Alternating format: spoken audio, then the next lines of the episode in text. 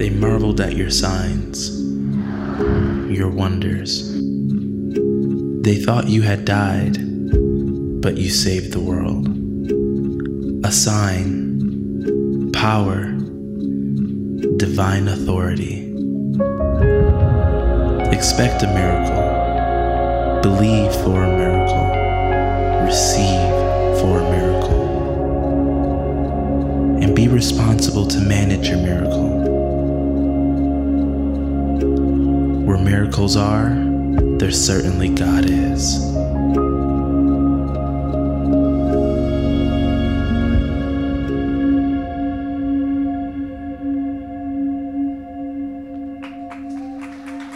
Hello, hello.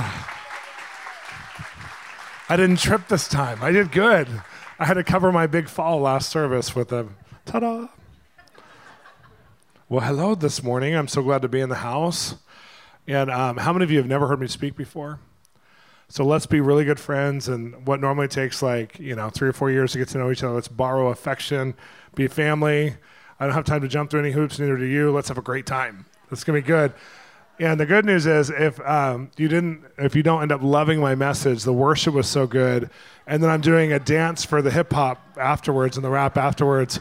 I'm going to use all my Fortnite moves, every single one of them for you guys. I have two moves. Just two.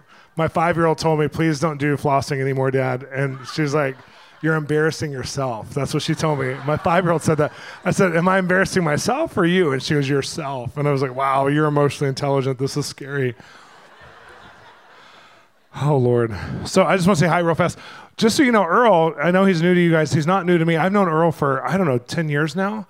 And he was a missionary in Hollywood as well. And so him and his wife, they came and they rented a miracle house and just hosted a lot of people and hosted a lot of stuff. And they ran alongside of our church. And just they're the most generous, kind, loving people. And they have like this deep kind of mystical God side. And they have a real practical side. So it doesn't surprise me at all that Jedediah is blowing up and he was here at your guys' church because he's just... their kids are just amazing. So I'm so glad to see you again. It was such a privilege to see you. Like, I didn't know you were going to be here. You didn't tell me. And then he was sitting next to me. I'm like, Earl, this is awesome. Why did you go to Hawaii and leave me in Hollywood by myself? I'm just kidding. No, we're so glad you went back when it was time. But I'm glad you're back kind of centered around California again, which is amazing. And then I just want to say hi to you guys. Jim and Janie, you guys are like so amazing. And you introduced me to this church. You introduced us to each other. And you guys are responsible for so many God connections in Southern California. And so I just want to honor you guys. Thanks for being in the house today. I know it's kind of one of your homes, one of your many homes. But I love you guys. It's so good to see you. And then Donnie is here. And Donnie is part of my prophetic team. We have about 85 prophetic team in our region in Los Angeles from different churches that we've been raising up. And Donnie's one of them. And he came down to be with me during this time. But I just wanted you to say hi, wave.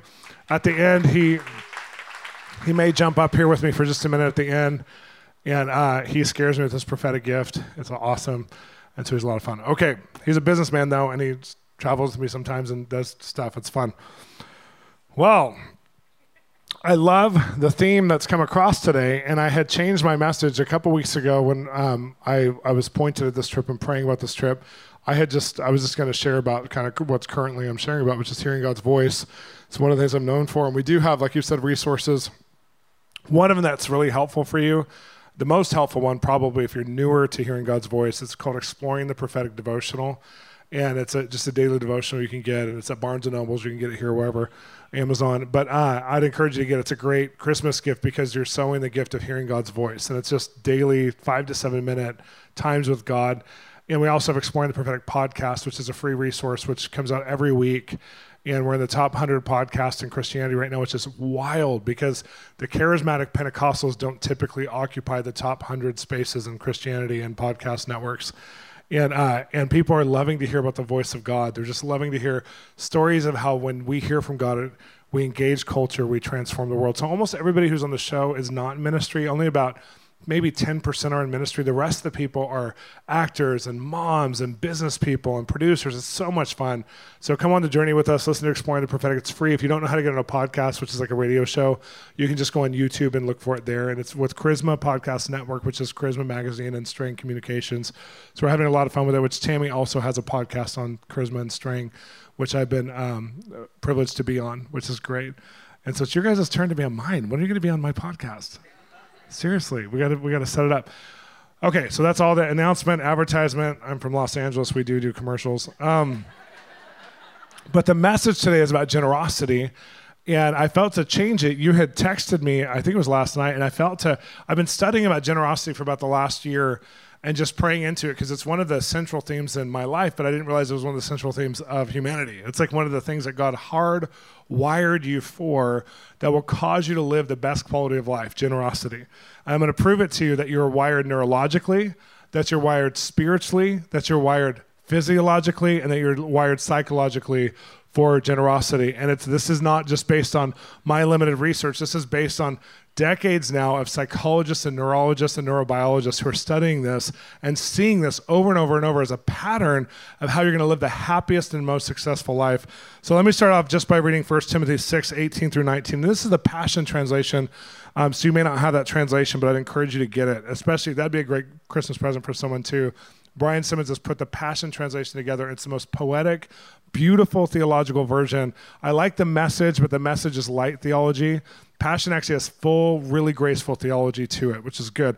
And this particular scripture, 1 Timothy 6, 18 through 19, remind the wealthy to be rich in good works of extravagant generosity, willing to share with others. This will provide a beautiful foundation for their lives and secure for them a great future as they lay their hands upon the meaning of true life.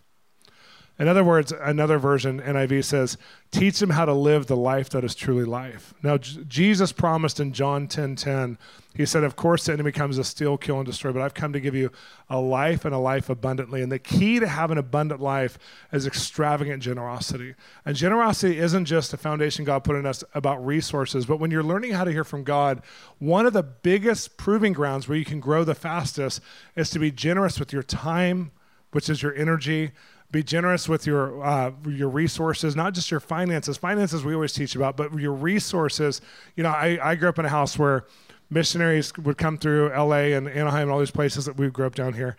And we'd always have them stay with us. It's so funny because we never had an empty bed in our house. It felt like we always had someone in our house, and so it's very common. Like I took teams of 5 to 7 people with me for 12 years when I was in Kansas City, all over the country. We'd just get in a big van and do prophetic conferences. And I would never just go alone, but I'd bring 5 to 7 people with me, sometimes even more. We had a 15 passenger van. So we'd do that. And we'd stay in like 2 hotel rooms because we were totally ghetto. It was part of the house of prayer where we took the vow of poverty, I think. And, so we'd like stay in two hotel rooms or something and just like, go. But I've always been in a place where there's a lot of shared resource. And I've loved the benefit of that because of what happens through that. It's like I feel like I've been a part of a big family. When you have your first child, a lot of times you're afraid, like, is there going to be money for this? Am I ever going to have enough? Like some people wait to have their first child until they have enough, but most people don't have the option because it just happens. And something happens when you get an expansion in your family where just more resources produced. It magically appears, you know why? Because God blesses family. And when you start to adopt the world like they're your family, you start producing a different level of resource for them. And I love the proving ground of hearing God and resources because you'll learn how to grow in hearing his voice faster than any other way you can learn because it's trackable. If you give here, you're going to see the result here, which I love. So let me just read a few things here. We have to build a kingdom framework before we build neurological, psychological, or biological. God was so extravagant in his generosity to us that he created all of this around himself just to share himself with us. It's the fundamental thing he reveals in Genesis 1. I want humanity because I'm going to share myself with somebody I can call my counterpart, my sons, my daughters, not just his servants. He had the angels. He has the whole angelic order to serve creation and serve the plan, but he wanted people who would be his counterpart. That's how generous he is. And then he created Adam with the same desire. And that's why Adam looked at all the pairs of animals and was naming them. And all of a sudden was like, still had a loneliness. And it wasn't a depression loneliness. It was something inside him that God had created as part of him to give himself extravagantly to someone else. And so God created Eve from his own bone, from his own rib, which is so beautiful. We were made of dirt. She was made of our rib. It's great. She got quite the upgrade. And it's so beautiful because God shows his nature. Then he shows his nature. For God so loved the world that he gave his only son. That's how extravagant God was. I mean, he looked at us, and it's just part of his nature to say, I'm going to give to you over and over and over from the best of who I am. And he models that. And I love how you said it's what heals the world. Like when generosity heals the world, it's so true, because it's literally the virtue that's the number one virtue that if you practice intentionally, you'll always bear fruit that's visible. Not all the virtues are like that. I know for me with customer service, to practice patience and humility doesn't always bear immediate fruit when you're calling AT&T or DirecTV. It doesn't always bear immediate fruit. Sometimes you still get the same jerk response. But man, if you practice generosity, every time there's visible fruit, every time there's a wow moment, every time you'll reap from what you've sown, which is so beautiful. Giving can be done from many motives, but when you do it, like humanistic motives, it can be done from just nice compassion, human compassion God instilled in all of us. But when you do it from a godly compassion, when you do it from a place of obedience, you get a kingdom result, which means it transforms someone. And I use the example of if you give $1 to a homeless person just because you feel bad for him, you're actually selfish in that desire. Because if a homeless person on the street, for the most part, almost every homeless person in the Southern California area is a drug addict. And I'm not being rude. That's what the police force says. That's what the drug rehab says. That's what the psychologists say. That's what the missions say. Is that almost? It used to be mental illness. Now it's almost universally drug addicts. So when you're giving $1 to them, you're not solving their problem, and you're robbing from the local missions and the rehab centers and the places that could actually help them. But if you're a Christian and God shows you a spiritual place of compassion to say, here's some money or provision or food, I see you. I love you. You're amazing. You're not invisible. Just because you're in this state, I'm going to treat you and look at you with eyes that see you as the son or the daughter at the end of the race with a trophy in your hand. Even though in this moment, it's just a brief moment, I see you. And when they feel that, you've changed the culture of that person's life, even if only for a minute. So when kingdom framework for compassion comes in, when you start to be generous, it actually is unto transformation. It's not just unto nice acts. I loved when the Christian church was doing radical acts of kindness that were just sweet, that were good. I mean, we did the passing the water bottles and did all kinds of stuff. Like, I mean, I've been a missionary at heart my whole life, 20 years in war zones and red light districts and all kinds of crazy places. It's kind of my passion projects are always in places I can get killed. It's great. And all those things are good, especially when you hear God, it's real good, because then things change, things shift. But the kingdom framework is you start to share your resources and your value with God, and that you reap an immediate benefit because it's eternal. It's who we are, to give ourselves to God. And I love Romans 12:1 where it says, offer, and 2 and 3 where it says, offer yourself as a living sacrifice of God. This is worship. That means I look at God and I say, God, you can have everything that's in my life. You can have my resources, my time, my value. Have you ever thought about it? Like, you know, people come up to the front for altar calls, and they're like, you can have everything after a really good worship time. And they, at the time, they may be 25, and they have like a small bank account, maybe like a beat-up Prius or something. And then like 20 years later, God goes, hey, remember that altar call?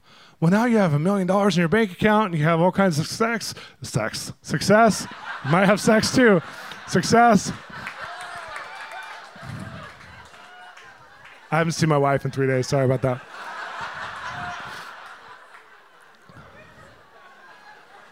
Wow, you lost me there. And you have all kinds of success, and that's what I want from you. I want to draw on what you said. You would surrender it all here. I'm going to draw from it here. And if you're not living a lifestyle of it, it's very painful. It's very painful when God, because God will require everything. He never says, I want you to give me 10%. I want you to give me a little bit. He says, I actually want your whole life. Like Jesus modeled what tithing looks like. Like my church members used to go, do you believe in the 10% tithe? I'm like, no, I believe in 100%. I don't believe in that 10%. I think 10% helps us to learn how to give. But I think God, he's always required me higher than 10%. I don't know about you, but he's always required me like higher than 10% time, energy, everything. Like we're constantly in a place of sacrifice that puts us in a place of almost danger. I'm not saying we're stupid, but we're stupid to our family, because when you give financially and extravagantly, or of your time or of your energy to people that don't make sense, your family and even your Christian friends who have not heard God with you will judge you. That's what the kingdom generosity looks like. The Father gave Jesus his only son. It looks stupid to the world. It's offensive. That's the part that's offensive to the world. The part that's offensive to the world about Christianity isn't the fact that you think you hear God and you hear a voice in your head, or that you believe the Bible's true or history. I mean, that's not that offensive. The part that's offensive is that you actually sacrifice very real resources that you should be saving for your children's college. Or you start to give away things to people who are like drug addicts. How many of you know a drug addict who got saved and is awesome now? Or you might be one. I mean, there's times I took people, I would go to homeless shelters, and I would take people from the homeless shelter and let them come live with me. That's not very smart unless you hear God. And I remember I was in one ministry where the man who led the ministry goes, I had 2 drug addicts living with me, and then we had 3 guys who I was discipling living with me. And the guys who were discipling were helping to disciple the drug addicts. And they were in rehab, and they had 3 strikes. As long as they stayed in rehab, they were fine. But we had a 3-strike rule.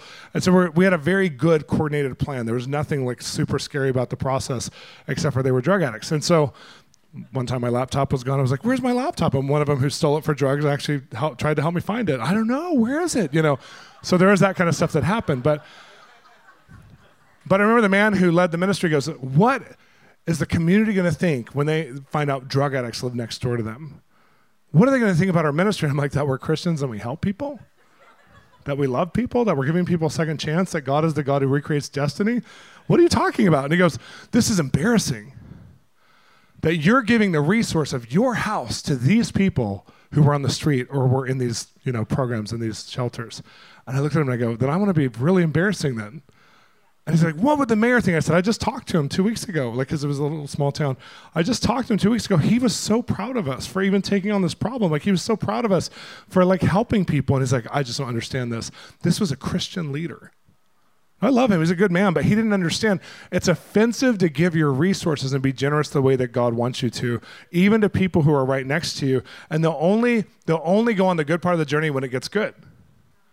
When the person has a redemption, when there's a happy ending to it. And sometimes there's not total happy endings. I mean, we do stuff in war zones and bases get stolen and things are hard and whatever.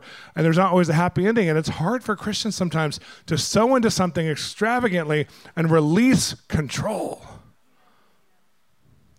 But kingdom generosity, you cannot control. It's like a wildfire. You just give and you just love.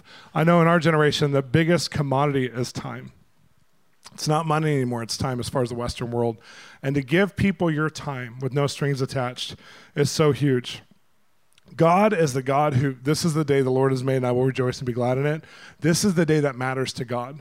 As a matter of fact, I taught this in the last service that if you study prophecy in the Bible, you know, 1/3 of the Bible is about prophets and prophecy. I don't know if you know that. So it's a subject we should know about, even if you don't feel like you're a prophet or you're prophetic or whatever, you should still know about it because 1/3 of the Bible is about this. And out of all the future prophecies that were recorded in the Bible, about 60 to 70% of them were about the immediate or near future.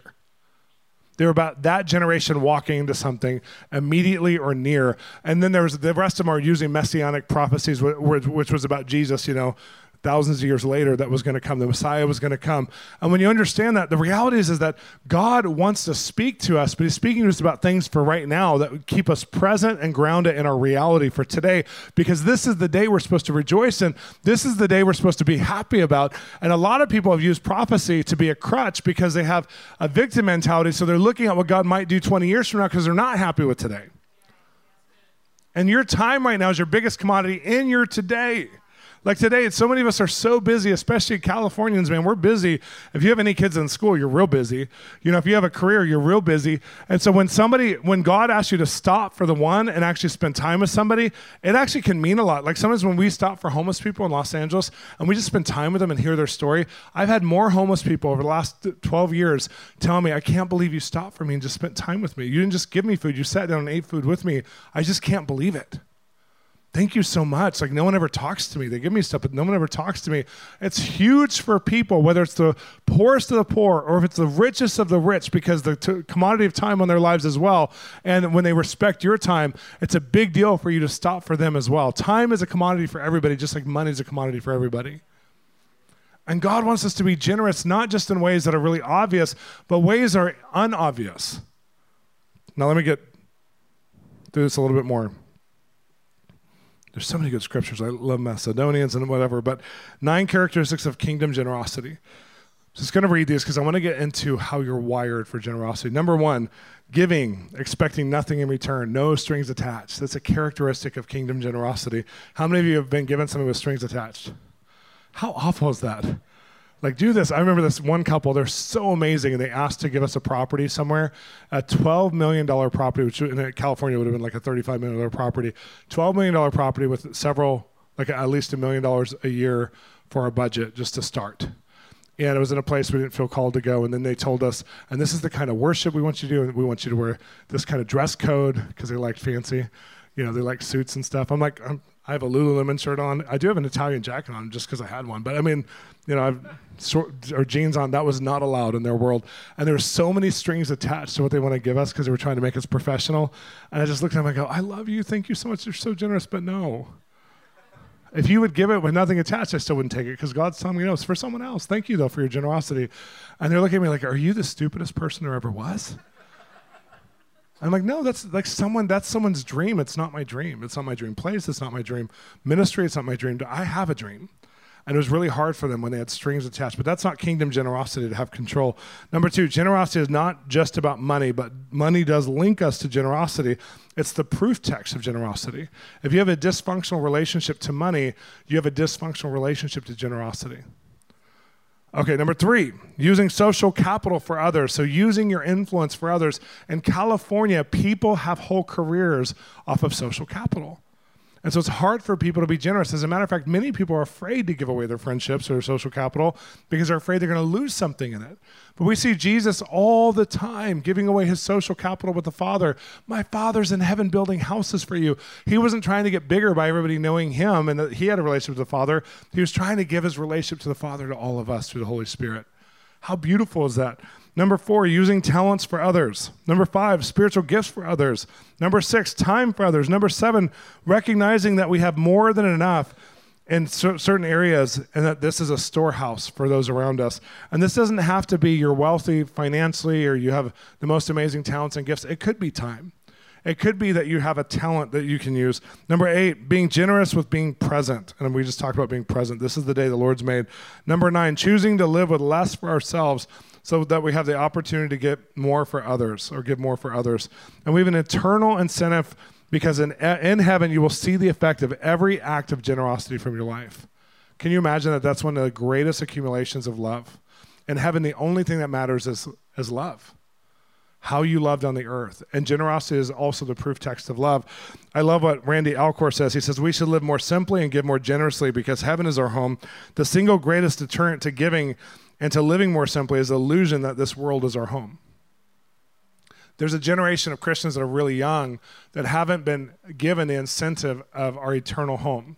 And so they're looking at, my incentive is my destiny I get to do here on earth. It's so exciting. I get to do something. I get to have a business for God. I get to become an actor. I get to, play music for God. I get to do whatever for God. And they're not thinking like heaven is not their divine motivator. And heaven is their divine motivator. We're going to be with Jesus in the forever, everlasting life. We're only here for a short time. So we have to have this motivation of like, it's not just about what I do here, but everything I'm doing here is dress rehearsal for there. And the virtue that I contain here is the only thing that I can actually transfer there. My house won't transfer, my career won't transfer, all that stuff is just training ground for what I'll do there. But there is a heavenly reward, and a lot of times we don't talk about it. Generous people who do it out of kingdom value do it because they're blessed. Hashtag blessed. Not the cute kind on Instagram, but the real kind. So I'm going to talk about, just for a minute, then how we're wired neurologically. Let me just get there.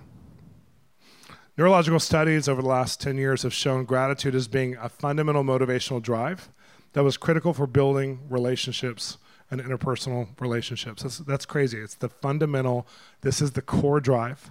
If there's 10 things, this is number one, okay? This is a neurologist from UCLA. We predicted that the neural link between generosity and happiness was completely the strongest link in our brain between generosity and happiness. We found significantly higher levels of generous behavior and happiness when you look at TPJ activity, which is part of the brain when they do the MRI, and that when you have generosity, it triggers the same light up in your brain, like a Christmas tree. It looks like a Christmas tree in your brain from all the neurons firing, as when you're in a really happy moment with someone, like a celebration of an anniversary or whatever, one of those moments of just time when you're hugging your child, whatever, that when you're generous, it's the same response in your brain and you can be intentionally generous and create that response, but you're not always intentional in your celebration. That just happens more organically. And so the connection between happiness and generosity is absolute. So people who aren't generous can't create a cycle of happiness in their brain. The MRIs have shown this over and over and over. People who don't have generosity don't light up as much in their brain, therefore they don't have as much happiness. So this is key for those of you who haven't had this as part of your life. One finding is that it doesn't matter if you're generous to a group that's familiar or unfamiliar to you. As long as you're generous, you're going to have the same light up. That's huge. Another thing that I love is the commitment to be generous lights your brain up as much as the act of generosity itself. This means when you do a pledge, like you guys had the pledge thing, I saw it in that folder. As soon as you pledge to be generous, you get the same response of happiness in your brain as if you'd already given it. This is true of like when you tell your daughter, I'm going to give you a car when you graduate, or I'm going to pay for your first year of college or whatever. Just saying that to them with intention and with actually truth in your heart will give you a state of happiness that the actual act will bring you as well. That's huge.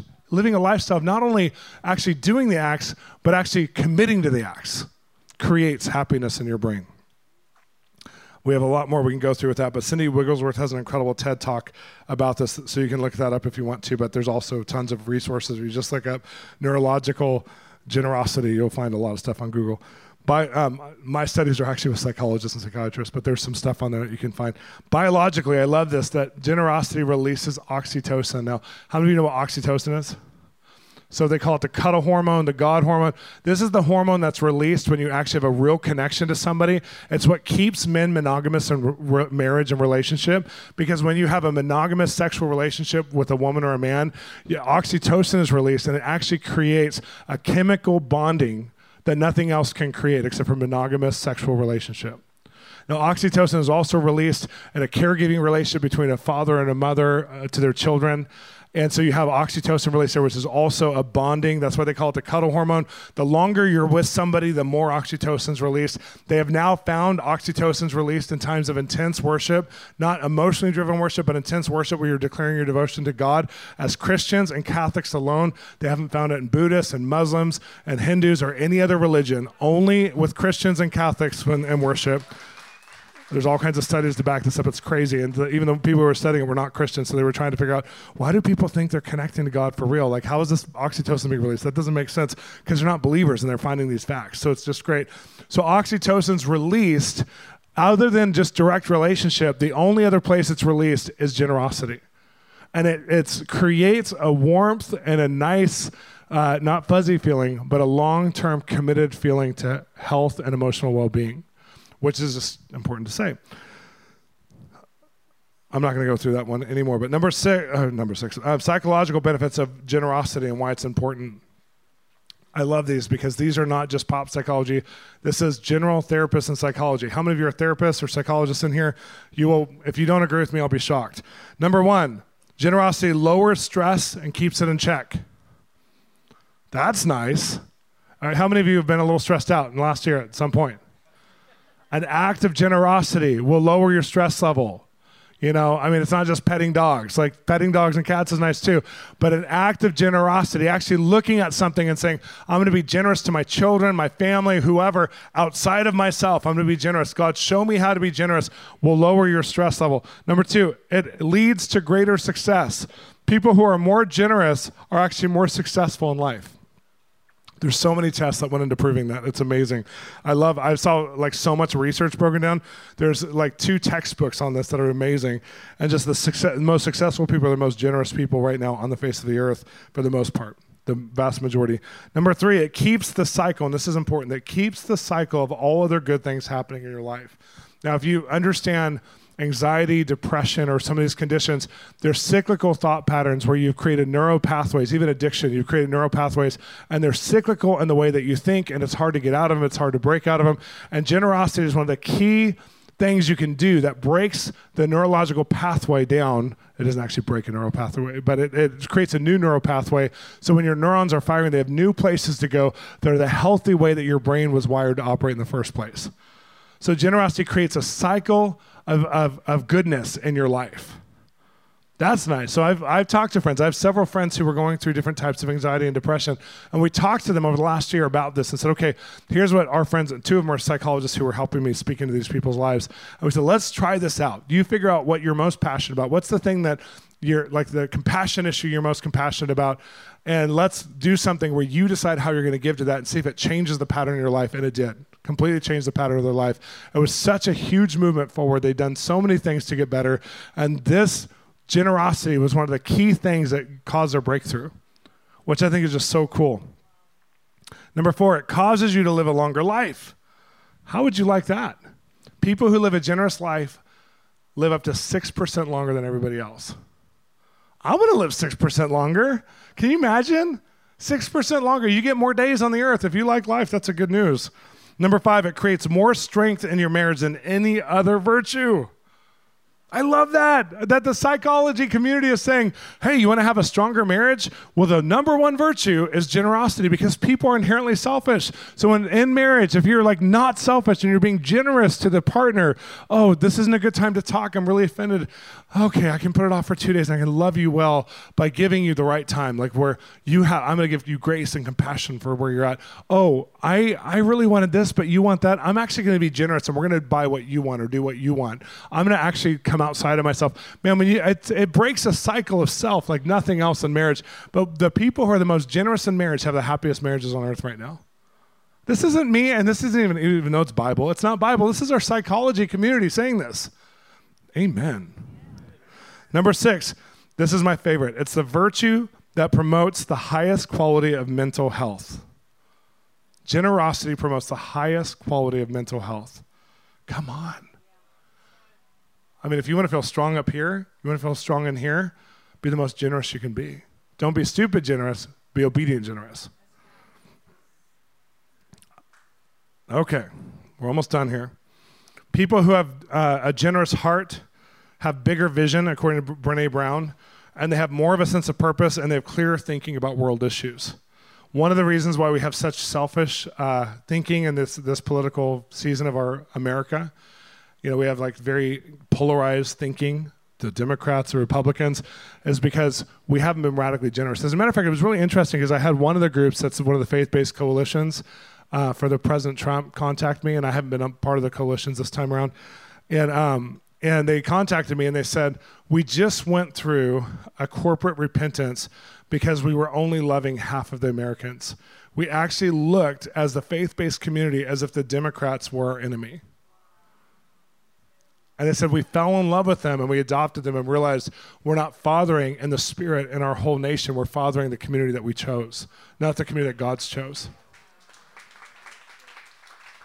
And they had listened to a message I did on love and they realized that they had such a lack of love that they had to be generous in their passion and their energy also to Democrats, not just the people that they thought like them. And it was radical because, I mean, how cool is that? It's so easy to get polarized in political issues and think, well, they're this, they're that, they're whatever, and not actually look at them like, it's actually not us and them, it's us. Not only as Americans, but in the entire world. Like, I've gone to places like death row and war zones with warlords and these kinds of places, and when I see them, it's not us and them, it's like, if I wasn't given the opportunity I was by God and by my family, I might be here if I lived here. You know, I remember going to Germany and I was meeting with a group of great-grandkids and grandkids of Nazis, and they were all like around my age at the time. And I said, man, I'm so glad that we're in this generation because, you know, my parents, my dad's side of the family was German. I said, can you imagine being born in Hitler's generation? We would have been as bad as our grandparents.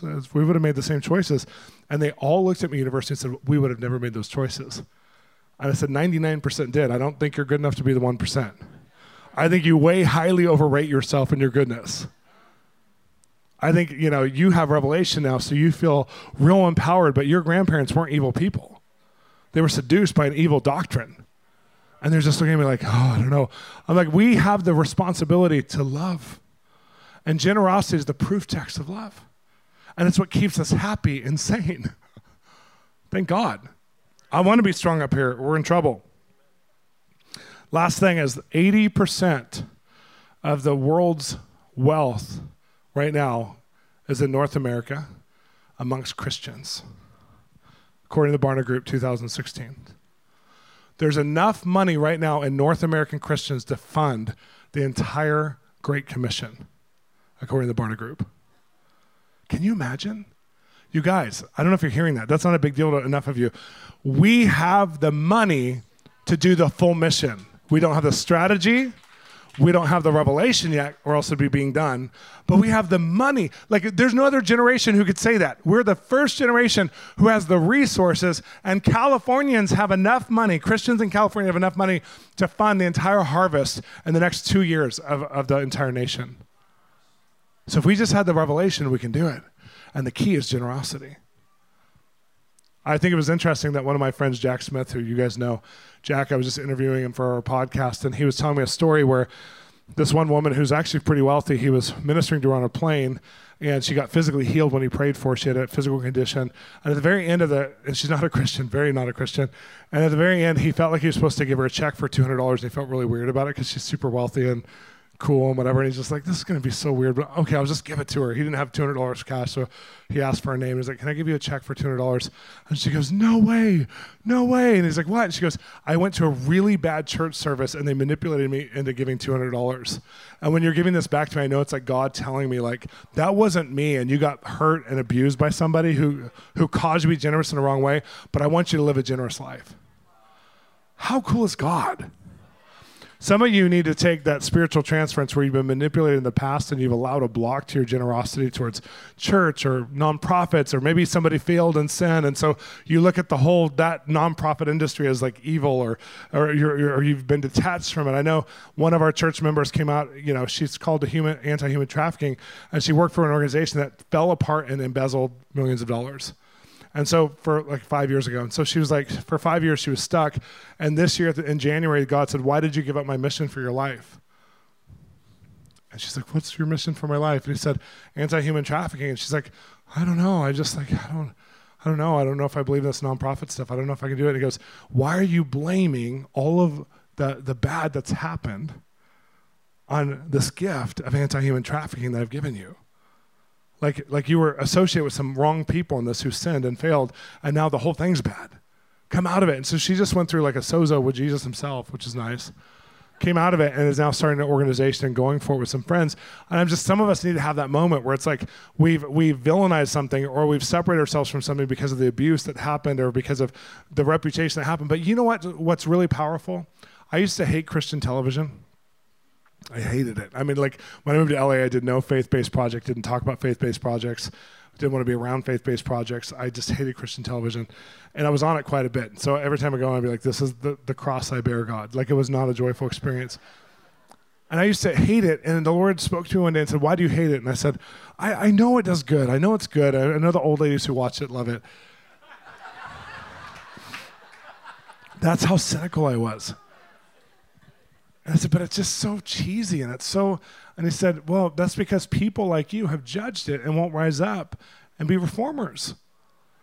I was like, you need to meet the reformers and speak in their lives, because there's people right now I'm having reform, and I've met with almost every single major head of every single Christian television, you know, studio or network, from Canada to Mexico to Russia. I mean, I've met with these guys and spoken into their lives about a reformation, and that we have the power to take what generations developed in the infrastructure, and it's time to bring it into programming and actually make incredible content.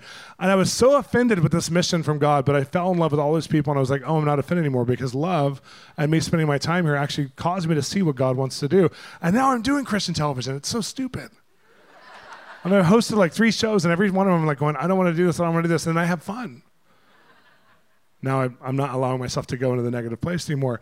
But a lot of times the things that are the most aggravating to us are the places we're going to have pearls of treasures in God, if we'll just be generous. And so I want to encourage you, if there's a place inside of you that goes, I don't want to give 10%, and you create a whole theology around why you shouldn't, do it to offend yourself. If you can't do it to a church, do it to something. You know, if you've created a whole theology on why you shouldn't give, you're actually not going to be as happy in life. You're actually being bound by the enemy and a stronghold that causes you to not think straight in your marriage. It causes you to not be right in your mental health. Be generous in whatever way it looks like for you. Be generous, because it'll be the proof text in how you hear from God, and you'll grow the fastest. So let's all stand.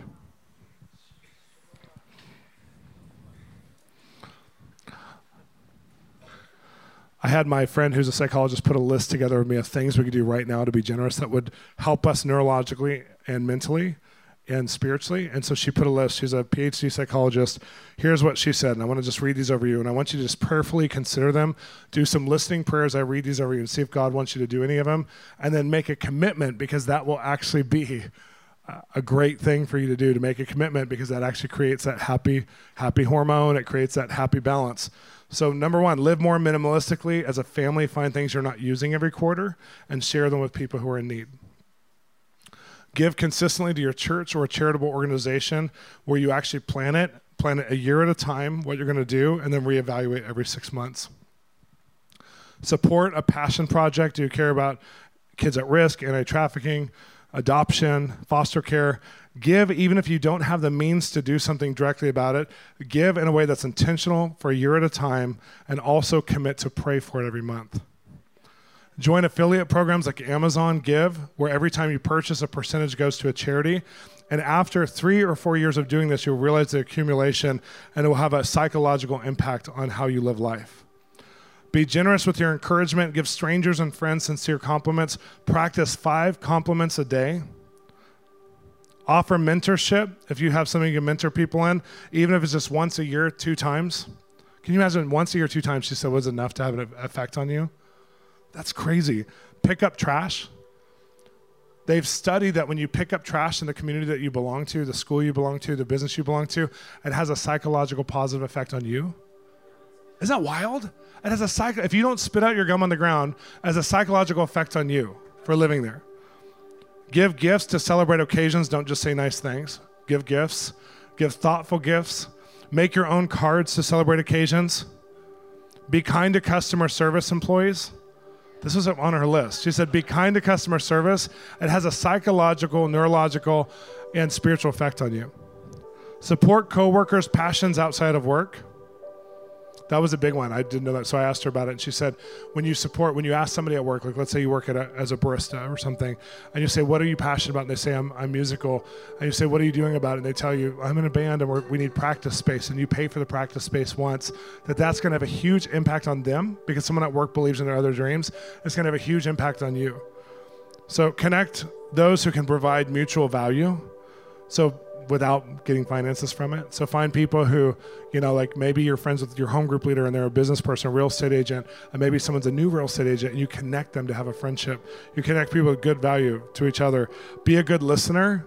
I love that one. She said, tell people to practice once a month being a good listener, where they don't talk about themselves at all when they go out with their spouse or their best friend.